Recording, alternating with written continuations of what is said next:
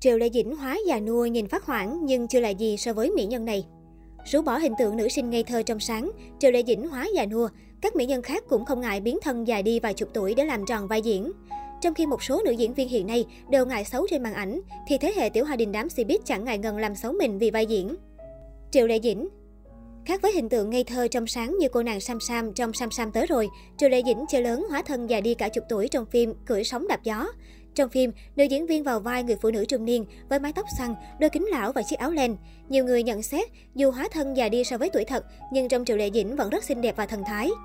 Triệu Lệ Dĩnh sinh năm 1987, gây chú ý qua các tác phẩm nổi bật như Lục Trinh truyền kỳ, Hoa Thiên Cốt, Sở Kiều truyện, Sam Sam đến rồi, Hữu Phỉ. Từ khi mới bước chân vào con đường nghệ thuật, cô đã nhận được nhiều lời chỉ trích miệt thị vì gương mặt như bánh bao, gia cảnh vùng quê, không học đại học.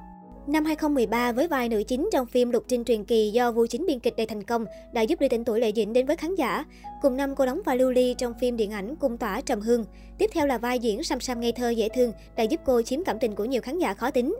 Nữ diễn viên đang nằm trong danh sách hoa đáng được yêu thích và săn đón nhiều nhất.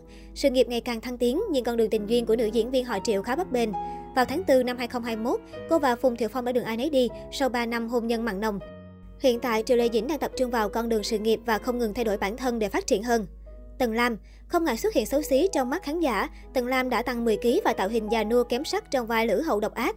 Mới đầu, nhiều người còn cho rằng hình tượng của nữ diễn viên khác xa với Lữ Hậu mưu mô. Nhưng khi hóa thân vào vai, Tần Lam đã thay đổi hoàn toàn cách nhìn của người hâm mộ. Nữ diễn viên đã lột tả được hết sự độc ác, thâm hiểm của nhân vật và ghi dấu ấn đậm nét trong sự nghiệp diễn xuất. Tần Lam sinh năm 1981, gia nhập làng giải trí qua cuộc thi tuyển người mẫu Trung Quốc lần thứ 6. Sở hữu ngoại hình sáng, gương mặt xinh đẹp, nữ diễn viên đã lọt mắt xanh của nữ văn sĩ Quỳnh Giao, được chọn vào vai thứ 9 Tri Họa trong Hoàng Châu Cách Cách 3. Đến năm 2018, Tần Lam gây sốt với vai diễn Phú sát Hoàng hậu trong Diên Hy Công Lược. Bộ phim cung đấu nhận được sự quan tâm lớn của khán giả. Diễn viên Tần Lam nhanh chóng nhận được sự quan tâm lớn của mặt phim Trung Quốc sau một thời gian dài vắng bóng trên màn ảnh. Nhờ vai diễn này, nữ diễn viên đã nhận được nhiều sự chú ý từ mọi người. Nhiều fan hâm mộ bày tỏ sự bất ngờ bởi nhan sắc lão hóa ngược của Tần Lam. Sắp chạm mốc 40 tuổi, nhưng người đẹp Trung Quốc vẫn đẹp bất chấp tuổi tác. Phạm Băng Băng, trùm cuối gây hoang mang nhất khi hóa trang thành bà lão chính là Phạm Băng Băng trong võ mỹ nương truyền kỳ. Nhắc đến việc hóa thân già nua nhưng vẫn giữ được nét thần thái ngút trời, không thể bỏ qua nữ hoàng thị phi Phạm Băng Băng. Nữ diễn viên đã hóa thân thành võ tắc thiên đầy quyền lực và xinh đẹp. Từ nữ hoàng giới giải trí, người đẹp họ Phạm bỗng trở thành một bà lão với làn da nhăn nheo, đầy nếp nhăn và đôi mắt mờ đục. Hình ảnh của nữ diễn viên đã khiến khán giả vô cùng ngạc nhiên. Được biết, đây là tạo hình do một chuyên gia trang điểm Hollywood thực hiện. Khi bộ phim lên sóng, nhiều khán giả trầm trồ vì không còn nhận ra sự trẻ trung xinh đẹp thường ngày của Phạm Băng Băng. Họ chỉ thấy một võ mỹ nương uy quyền gai góc và độc đoán trong từng cử chỉ và ánh mắt ở độ tuổi 82. Có thể nói, đây là màn hóa trang đỉnh cao nhất trong sự nghiệp của nữ diễn viên.